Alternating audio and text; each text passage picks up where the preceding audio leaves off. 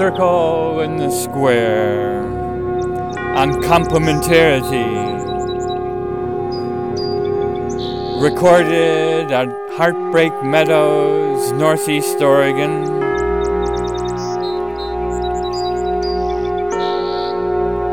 May the 3rd, 2018.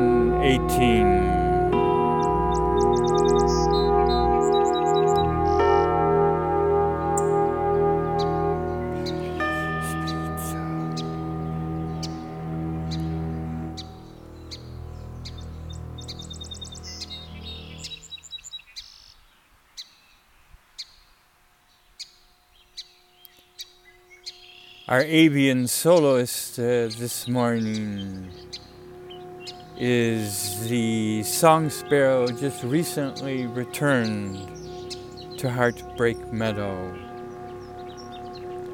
Melospiza melodia, a beautiful scientific name. This is talk number eight of our cycle on the shape of change. Here's a little improvised listing poem on our theme on complementarity.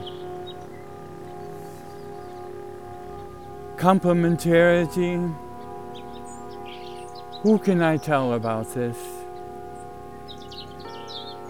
An eternal back and forth of sound in silence,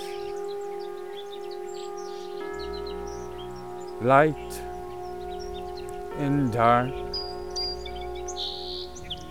man and woman. That's complementarity. Who can I tell about this? An eternal turning of loud and soft, of consonant and vowel, of rough Who can I tell about this? That's complementarity.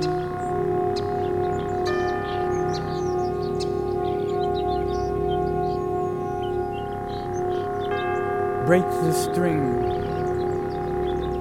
and the children will no longer learn to sing and dance no longer learn the healing plants or the names of the sacred springs. Break the string and the stars at night will begin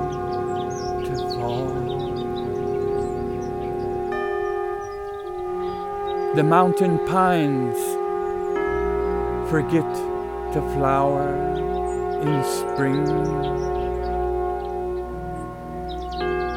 Who can I tell about this?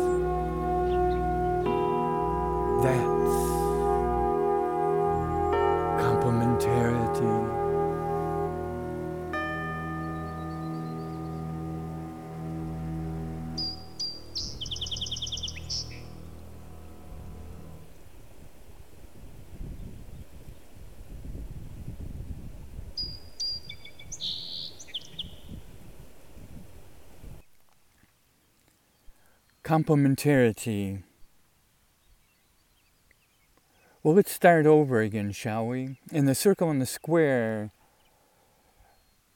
taking movement is primary has a lot of implications.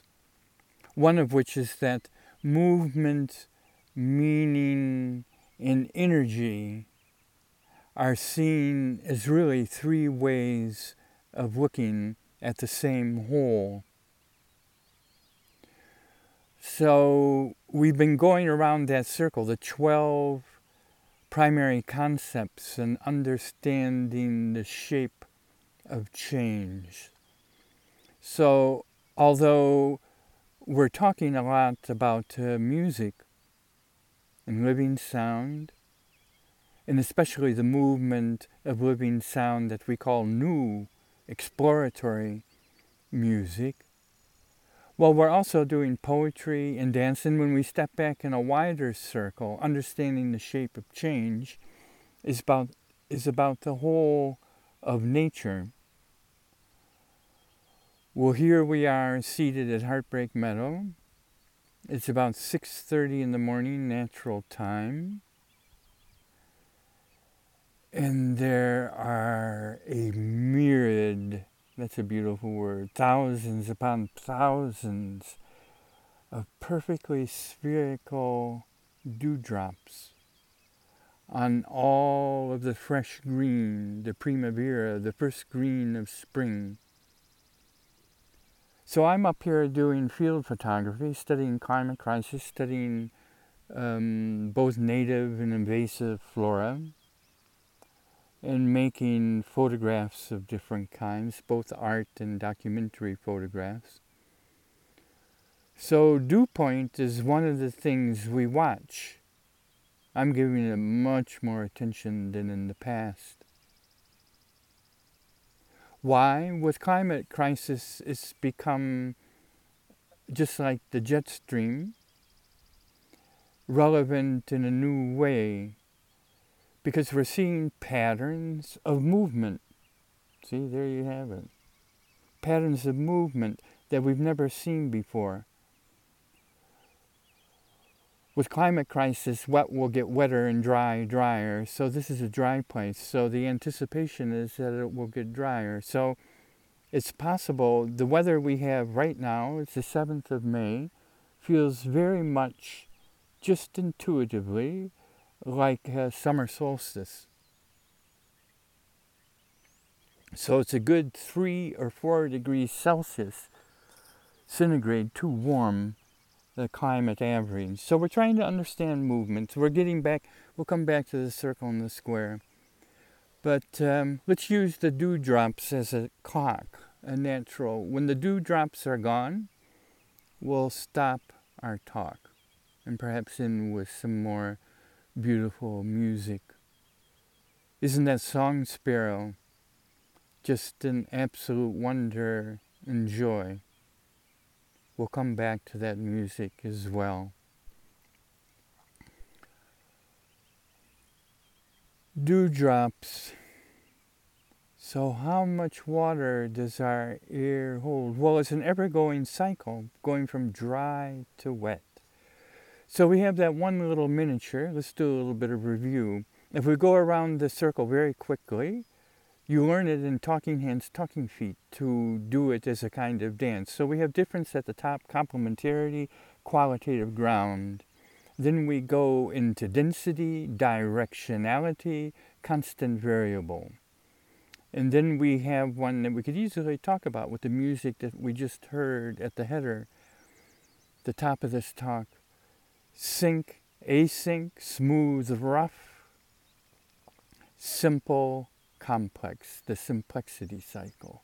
And then the last three, continuous, discrete, holarchy, we could start there. That's very related to uh, complementarity. The order of the whole, holarchy, no longer just top down.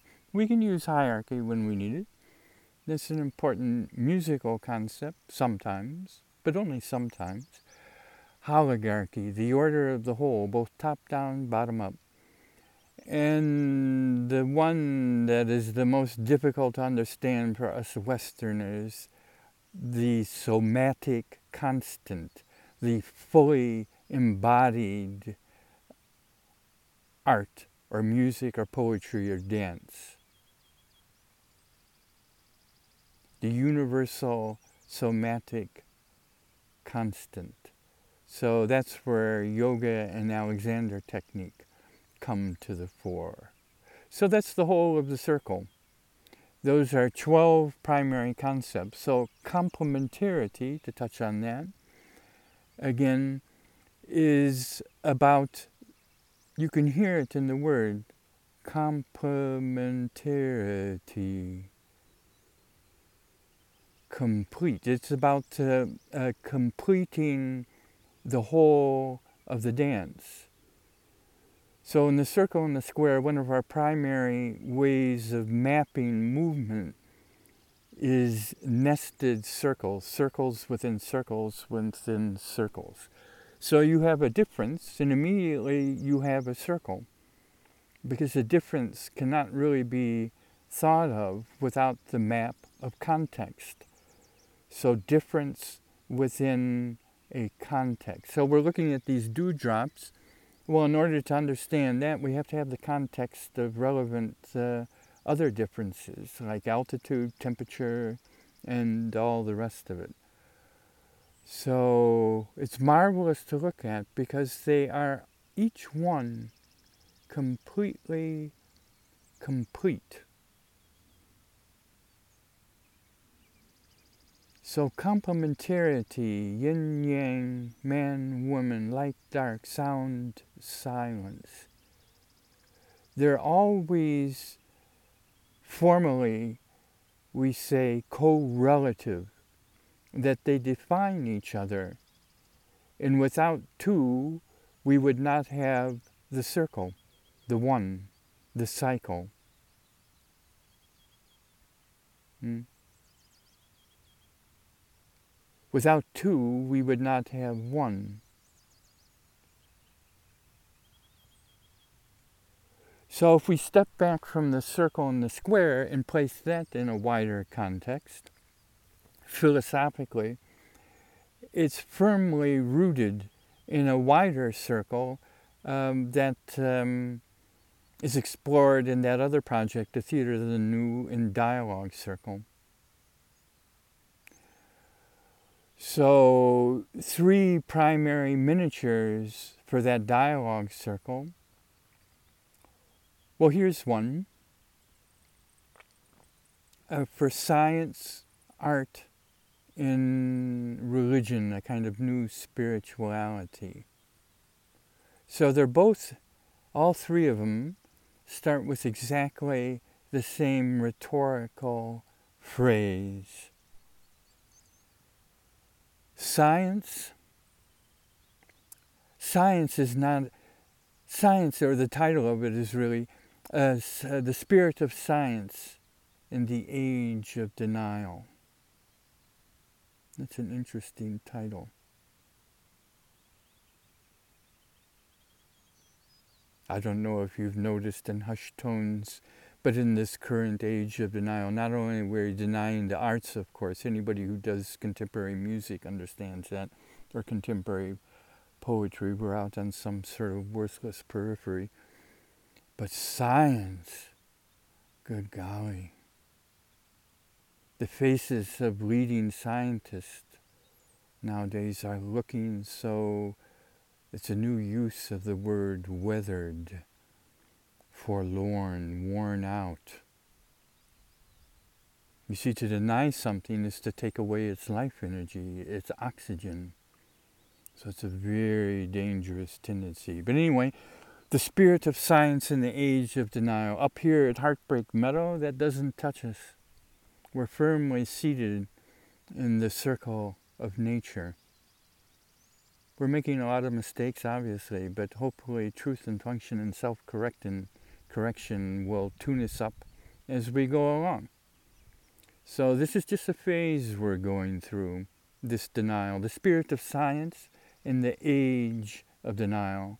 So it begins with a rhetorical phrase, all three of them. This is a good way to summarize where we've been on the previous seven talks. Science is not its content. So I'm asking, is that true? Science is not its content. Science is a way of being. So feel the energy. Science is not its content. Science is a way of being that questions everything. Now, doesn't that make you feel proud? It certainly does for myself. A way of being that questions everything. So, when one breath, all the authoritarians, please step aside. Try to be serious. Do you think I'm going to listen to your propaganda? No. Please step aside. But also contemporary music. Please step aside. We need a music that is aligned with science, with truth, with a new kind of spirituality that questions everything and is willing to drop an idea, a way of looking, a theory, if contradicted by fact. Now, isn't that wonderful? That, sirs, is truth in function, what we don't have in the arts. And science only partially has. Why? Because science are just hum- scientists are just human beings. So they'll hold on to things in an irrational way, just because of ego, career, and all the rest of it. So we're looking at that. That questions everything and is willing to drop an idea if contradicted by fact. That's what we don't do in music. If the music isn't right, well, how are we going to know that? You figure it out. If the music isn't right, why don't we just drop it instantly? We don't. For the very same reasons attachment to the known ego, career, and all the rest of it. That is how science is self correcting, is firmly grounded in truth and function. And in my own view, this is how the miniature ends. It's the greatest gift of Western culture to the world.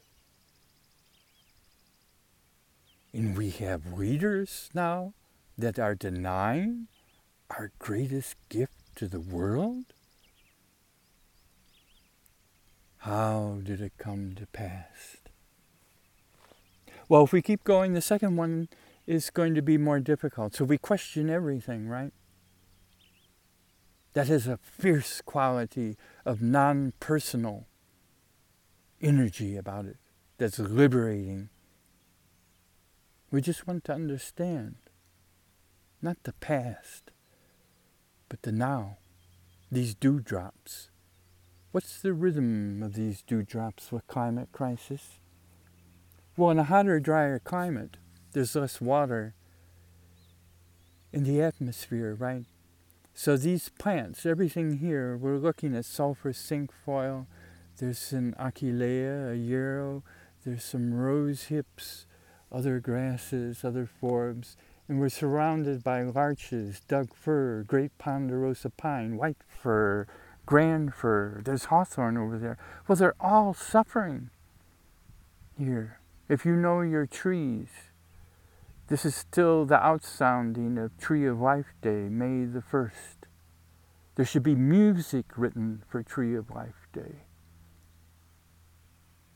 Everybody comes in to colonize it. Watch out for the Pope. Watch out for Labor Day. nothing, nothing wrong with having Labor Day on May the 1st, but it really is Tree of vastly more important. It's a celebration of the earth. Three quarters or three eighths rather, of the solar year. Well, everything up here is suffering because of a hotter, drier climate. Don't take my word for it. Come and see it for yourselves. So we're going to be coming back to complementarity. So we're dancing around the complete, the whole circle of trying to understand the shape of change. But sometimes we have to pull back and look at the wider context. So then it becomes more a kind of spiritual philosophy,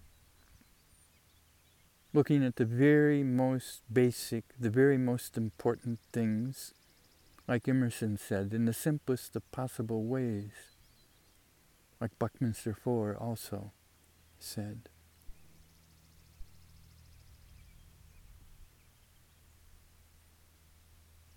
So there are dewdrops.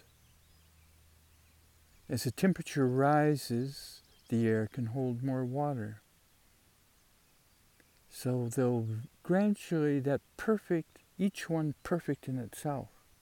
It's wonderful to make photographs with whole becoming prisms, splitting apart the light into a rainbow. But each one is perfect in itself. Imagine having notes of a melody sounding just like that.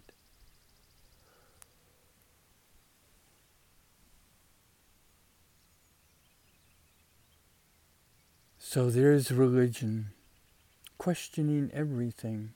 Religion is not its content, it's a way of being that has nothing to do with belief or scripture or authority of any kind. So there goes the Bible, there goes the Pope, there goes the Buddha. Everything is out. So we're cleaning house. It has nothing to do with the past, but rather with the intention to live a life without conflict, without contradiction, without waste.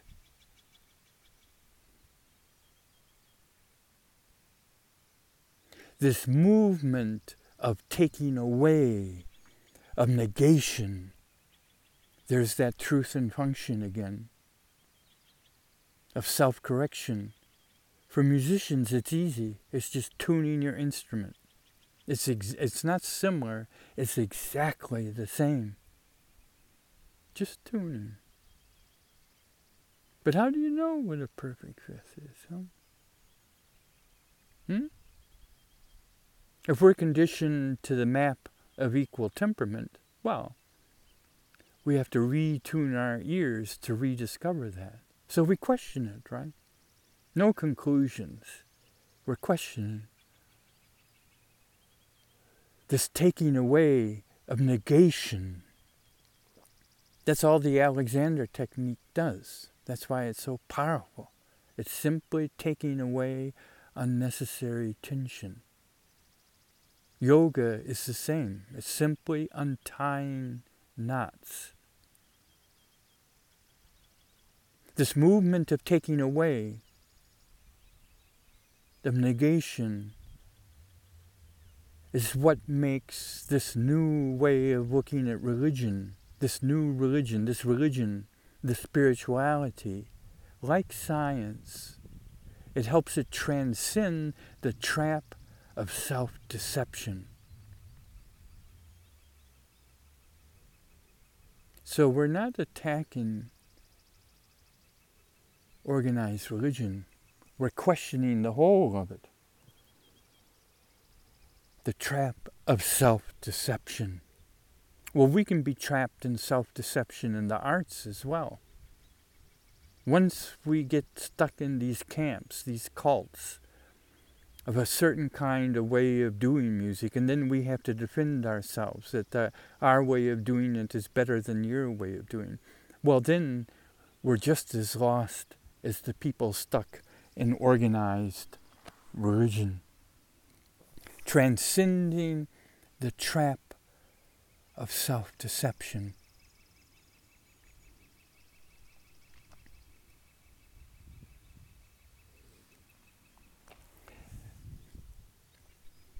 And then, excuse me, the third of those miniatures that go together as a trio, a triangle,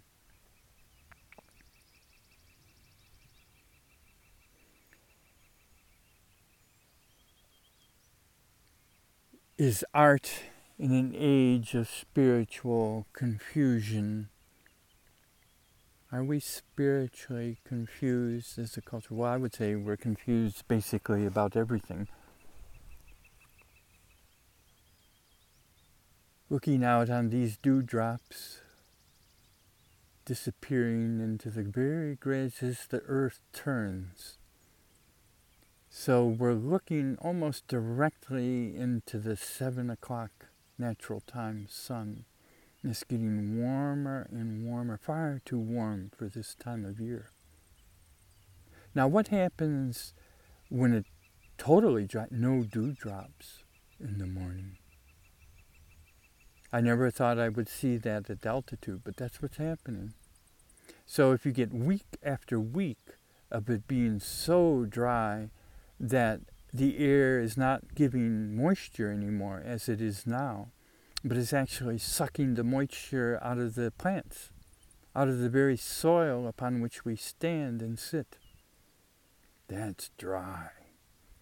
And that's when this place becomes ready to blow up in explosive wildfires. Great scientists in Montana are trying to figure out the new physics of this new kind of wildfire in the Pacific Northwest that people have never seen before.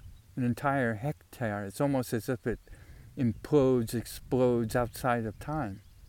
An entire hectare can go up in flames in an instant. It's so dry and so hot. Well, imagine that. So, art in an age of spiritual confusion. Art is not its content.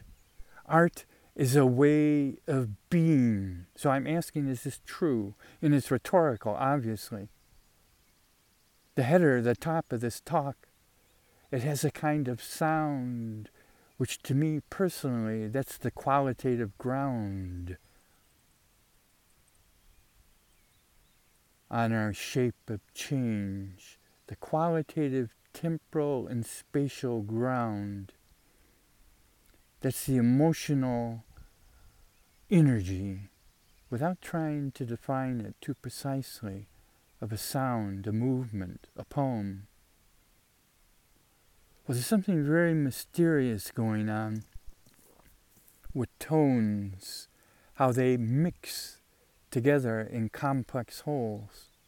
And don't forget in the circle and the square, we say atonality doesn't exist. All there is is living sound.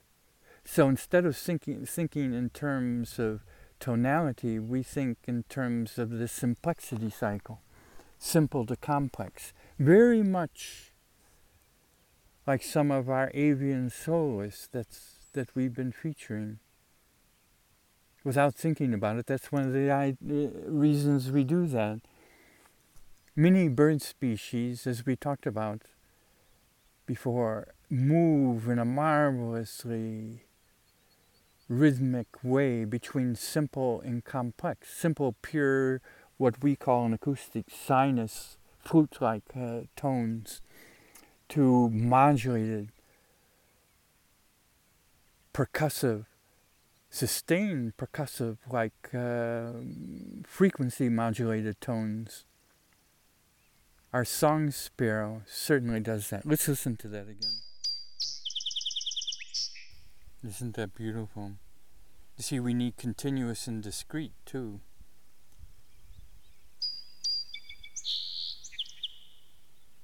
How many different time spaces is he going through?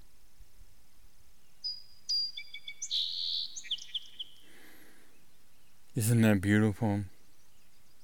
Well, you can see that uh, we're being rhetorical in that miniature for a particular reason to stop our normal way of thinking. So, art is not its content, art is a way of being. Obviously, content that's the music of the song sparrow that we're listening to, right, is crucial. But we're stepping back from that. So art is not its content. Art is a way of being that aligns, that attunes. They're both ways of saying the same thing. That aligns, that attunes itself with the good, the beautiful, and the harmonious. Or we could simply say true, that aligns itself with truth, the ground of truth that which is beyond thought, beyond all maps, beyond all measure, beyond all science, beyond all knowing. So, how do we know that we're truth and function? Transcending the trap of self deception purely by taking away. Notice that much contemporary art is still caught in that rage against the machine. That you'll take noise and scratching up LPs and things like that to demonstrate a kind of protest. Well, in the circle and the square, the energy of outrage is crucially important. We're not saying no to that energy, we're embracing it wholly. But at the same time, we're devoting ourselves to beauty, harmony, and truth. Many people are seeing this. Just anecdotally, I remember the fine Dutch composer Louis Andriessen saying, a new kind of beauty. Well, that's a good way to say it. To honor the fact that it's new, it's contemporary, but that doesn't mean it's ugly. so, art is not its content, art is a way of being and we'll do it very simply. Art is a way of being that attunes itself to truth. And then it goes on and gets very difficult. Militant resistance to all ugliness, there you have it. Militant resi- resistance to all ugliness, all violence, all that dehumanizes the cultural landscape is how art, like science, see, we could say transcends the trap of self deception. But in this miniature, we say is self correcting, is self purifying. So we're talking about complementarity, which is another way about talking about complete, completion, wholeness, about talking about the living whole. Well, coming to the whole without projecting an idea of what wholeness in music or sound or poetry or dance is about, we're doing it, we're approaching it negatively by taking away so we're looking at these marvelous dewdrops. The earth is turning. Talk about a marvelous whole from west to east. So as it turns, these dewdrops are picking up more and more of that radiant energy.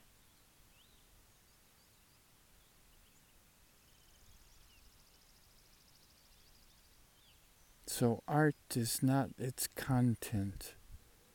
So that kind of purifies the ear, doesn't it? We're stepping back from all known musics because we want something new. We want a new poetry. We want a new dance. That doesn't mean we're not cognizant of the past and respectful and give it our intense study, but it's in a new spirit if it's not relevant to what we're making right here, right now, then we don't do it because we can't afford to waste that energy. So, complementarity, the whole, the dance of the whole. So, like difference, complementarity is what you could call a meta concept. It's a concept about concepts. It's kind of a cumbersome term, but it's clear. It is about all of the different concepts and understanding the shape of change. So when we take movement as primary, how does that one miniature go? Form emerges out of movement. It's not the other way around. These dewdrops are a form, right? Magnificent form little perfect teardrop, perfect spheres.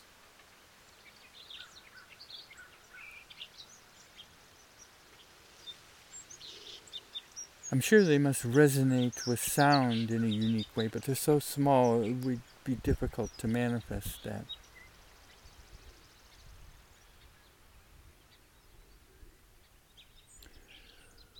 So these dewdrops as a form are emerging out of a deeper movement. So in the circle and the square, we give attention to both, both the form and the underlying movement, which is in a way more primary, right? That generates the form. It would be easy to look at these dewdrops and say, well, where are they coming from? Well, then you could say it has nothing to do with temperature or how much the relationship of relative humidity and all the rest of it with air, but it has to do with the time of day. So we could think that, well, there are little fairies that come around and touch all the grass petals and yarrow leaflets and cinquefoil coming up, and each time they touch it, we get a little dewdrop And because the fairies disappear. Well, you get the idea. it would make a nice little children's story. But they're disappearing as we speak. That's our natural clock.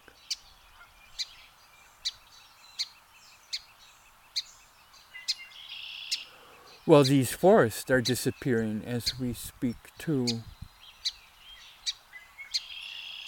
All that militant resistance to all that dehumanizes the cultural landscape of our third miniature. Militant resistance. That means we just don't lay down and let the tanks roll over us. Being totally committed to the widest circle of nonviolence. But it does, it does resist. First and foremost, I think, with clarity. So as things up here dry out, they're going to blow up. How does the saying go? If we burn it all, we melt it all, burn all the hydrocarbons. So if you're a musician or a poet and still use hydrocarbons in an intensive way with cars or with the heating of your home or universe, I would question the whole thing. Can you still be a poet and drive a car? Well, in the circle and the square, no. If you want to understand North America philosophically, the most crucial thing you can do is step resolutely out of car culture. So there is into our way of looking a profound ethical dimension, a profound right action dimension in responsibility to doing art. First and foremost, I would say, in education in its most general sense. So, not just young people, although that is the primary task. It's about learning, it's about listening, which are what? Are they different? No, they're the same. Learning and listening are one and the same thing. Without defining it, we're looking at what's in the way. Well, hydrocarbon man is in the way of everything. It is by far the most distortive factor in the circle of culture. Is that true? I'm asking it as a question. But don't take my word for it. It's like Zen meditation or Alexander technique. You can't possibly understand the technique if you don't actually do it. That's what makes it so difficult to understand, impossible really, intellectually.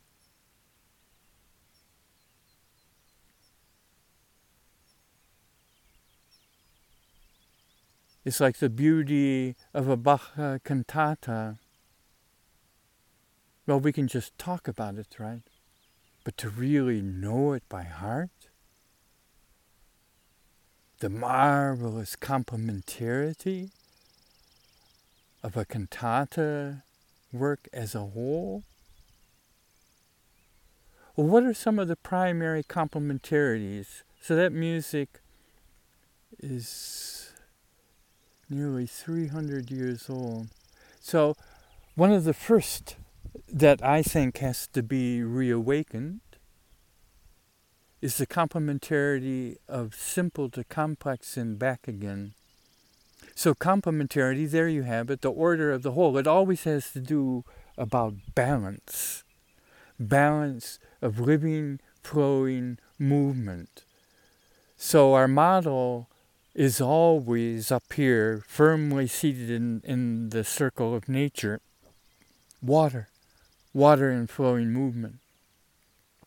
Moving from the highest snowfields and glaciers in springs, and gradually this movement of coming together, a branch of rivulets and rills, and becoming more and more and more powerful, always following one very simple limit that it's always flowing down, and yet infinitely interesting and complex and beautiful. So Bach is that just by chance that in German Bach means stream? Water in flowing movement. So, what is rush and repose in Bach? So, balance. Complementary is always about finding balance. Just, it's not complicated. Don't forget, that's unnecessary difficulty, right? That's wasting energy.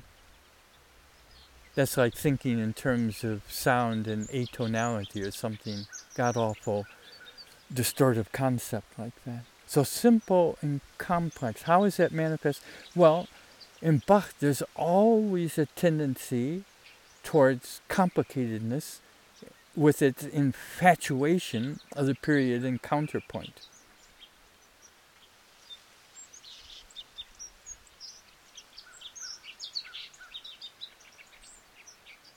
I always think of the Pergolesi, the Stabat Mater, that Bach got his hands on. Of course, uh, nowadays people would say copyright, copyright, but they would copy everything, like copying all the concerti, the what was it, Opus 4, Opus 7, I can't remember, Stravaganza Vivaldi, just copying it outright and and making organ versions. I mean, it's just wonderful the energy when you find something new and beautiful, you just devour it whole.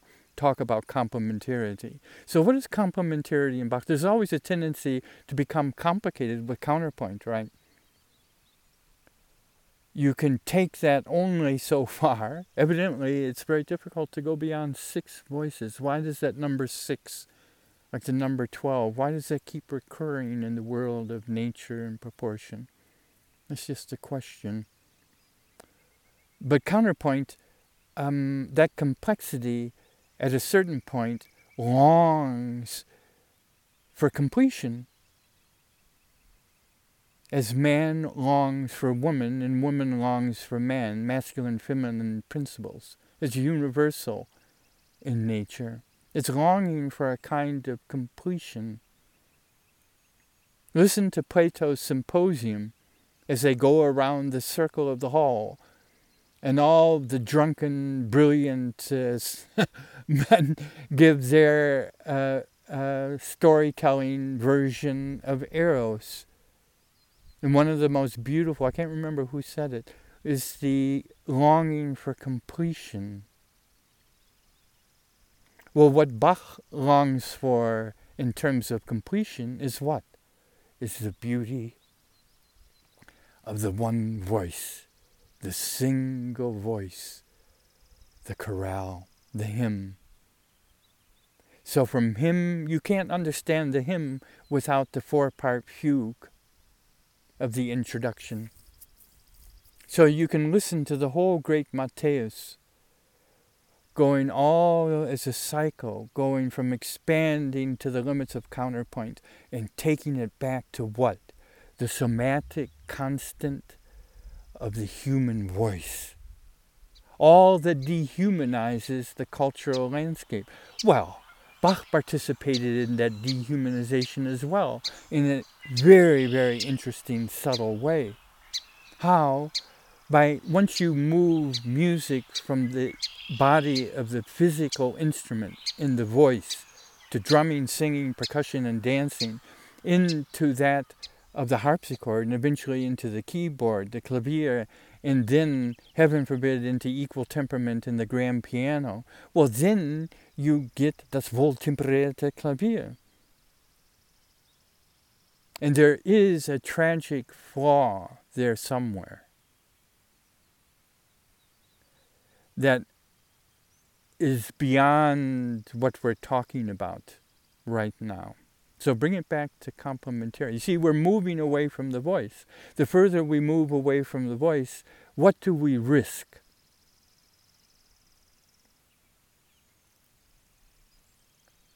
What do we risk as our dewdrops are about ready to disappear? Breaking apart complementarity, breaking apart the whole. So we're looking at the loss of the whole. We're not saying what the whole is. Can equal, te- yes, of course, equal temperament is uh, is a part. is a limited way of thinking about uh, having mixing sounds together. But it has many limits and many um, negative aspects to it as well. So we're looking at that simple to complex, of hymn to counterpoint and back again. Well, show me the contemporary, there's no contemporary music that has that. Just as we very quickly in the Western tradition lost the sense of counterpoint that we spoke about before, of Beethoven and Mozart trying to get that counterpoint back. Well, by the time of the great Charles Ives, Counterpoint had been totally reborn and fully emerged into a new creative potential that transcends that of Bach. So we're not talking about the talents and the accomplishments of composers. We're talking about the generative creative quality of what? Of ideas of ideas, complementarity, breaking apart the whole.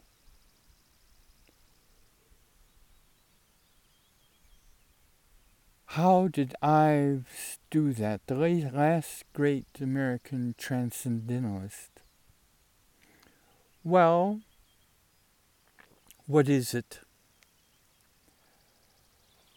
It uh, down here we have smooth and rough, sync async. Synchronous, asynchronous. Smooth, rough. Constant, variable. So, how do you put together? So, we're talking about measures when we're down there in those, using those concepts. So, a new notion of musical measures that is very similar to the order of nature. Here it's already noticed too warm for the songbirds to sing. Our recently arrived song sparrow, well, it's probably resting in the riparian stream bank periphery, water and flowing movement. There are many birds that only sing in those areas. And you almost never see them. Think of that. They like to be heard but not seen. We should respect that, I think.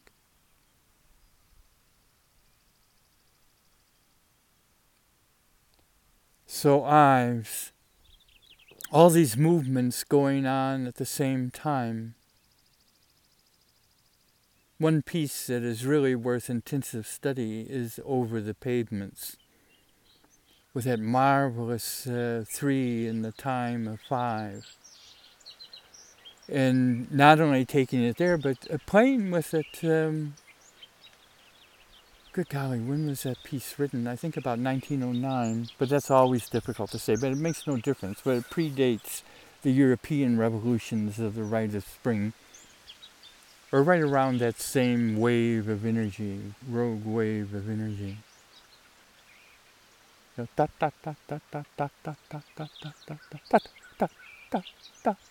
Having those movements going on at the same time.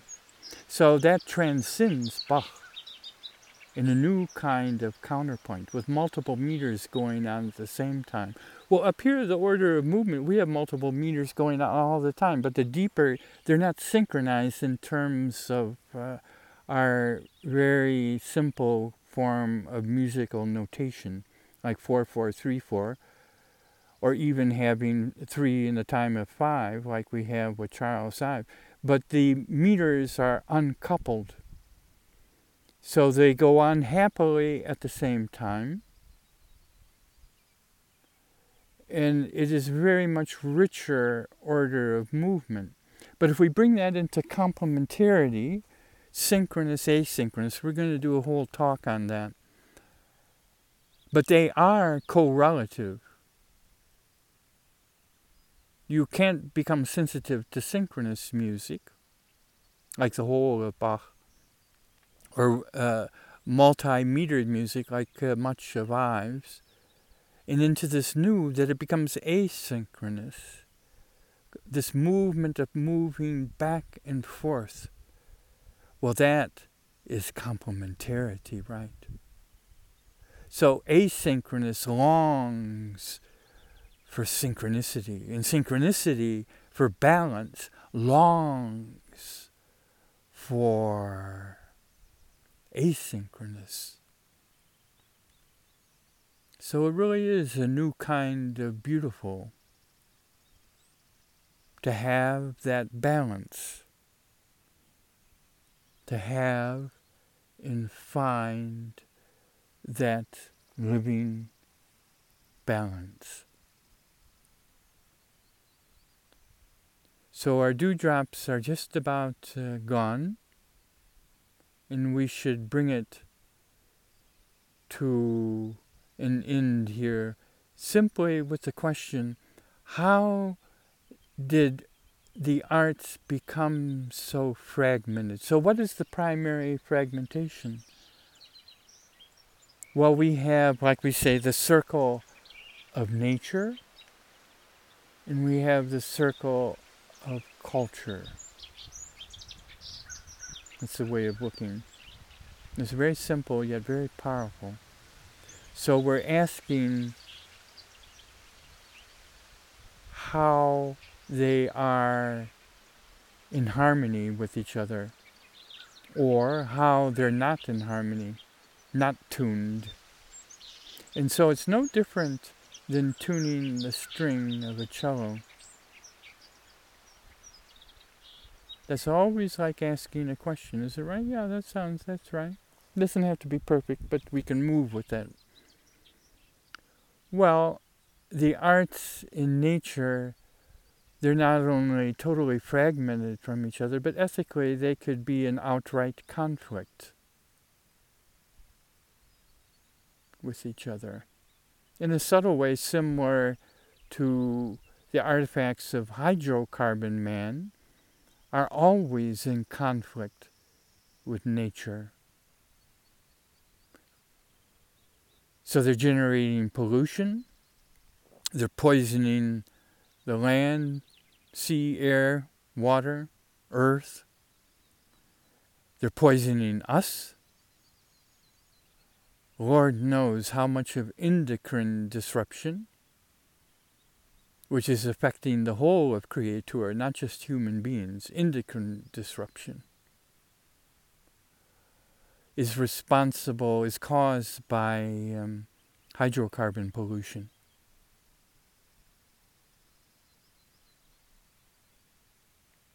That's a serious question. And of course, climate crisis.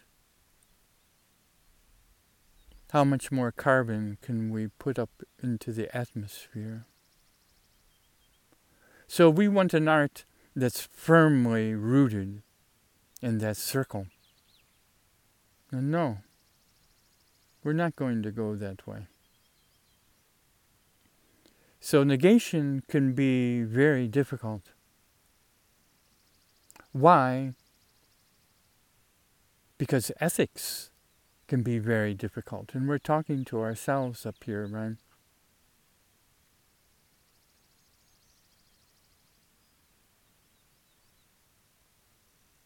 Is this true? And we'll end with that as our dewdrops disappear into the warming morning air. The greatest of all possible freedoms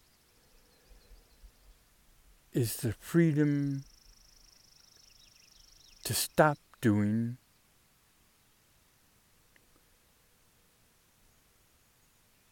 regardless of the short term difficulties thereby encountered,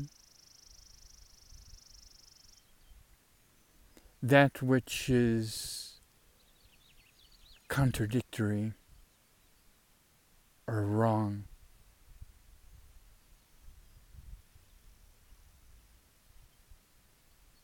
So, in a meditation dialogue circle like this, that's the basis of the circle and the square. We see, well, that, that's why ethics is so difficult, and why we would rather live without it if we can be so spoiled that we don't look at the consequences of our actions. Well, living sound, does that shape? Yes. Living sound shapes the human being. We shape the world, and the world shapes us. What we put out into the world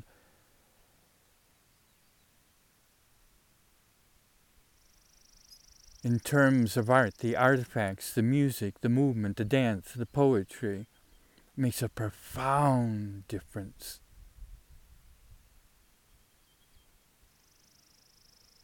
In how we see and experience the world.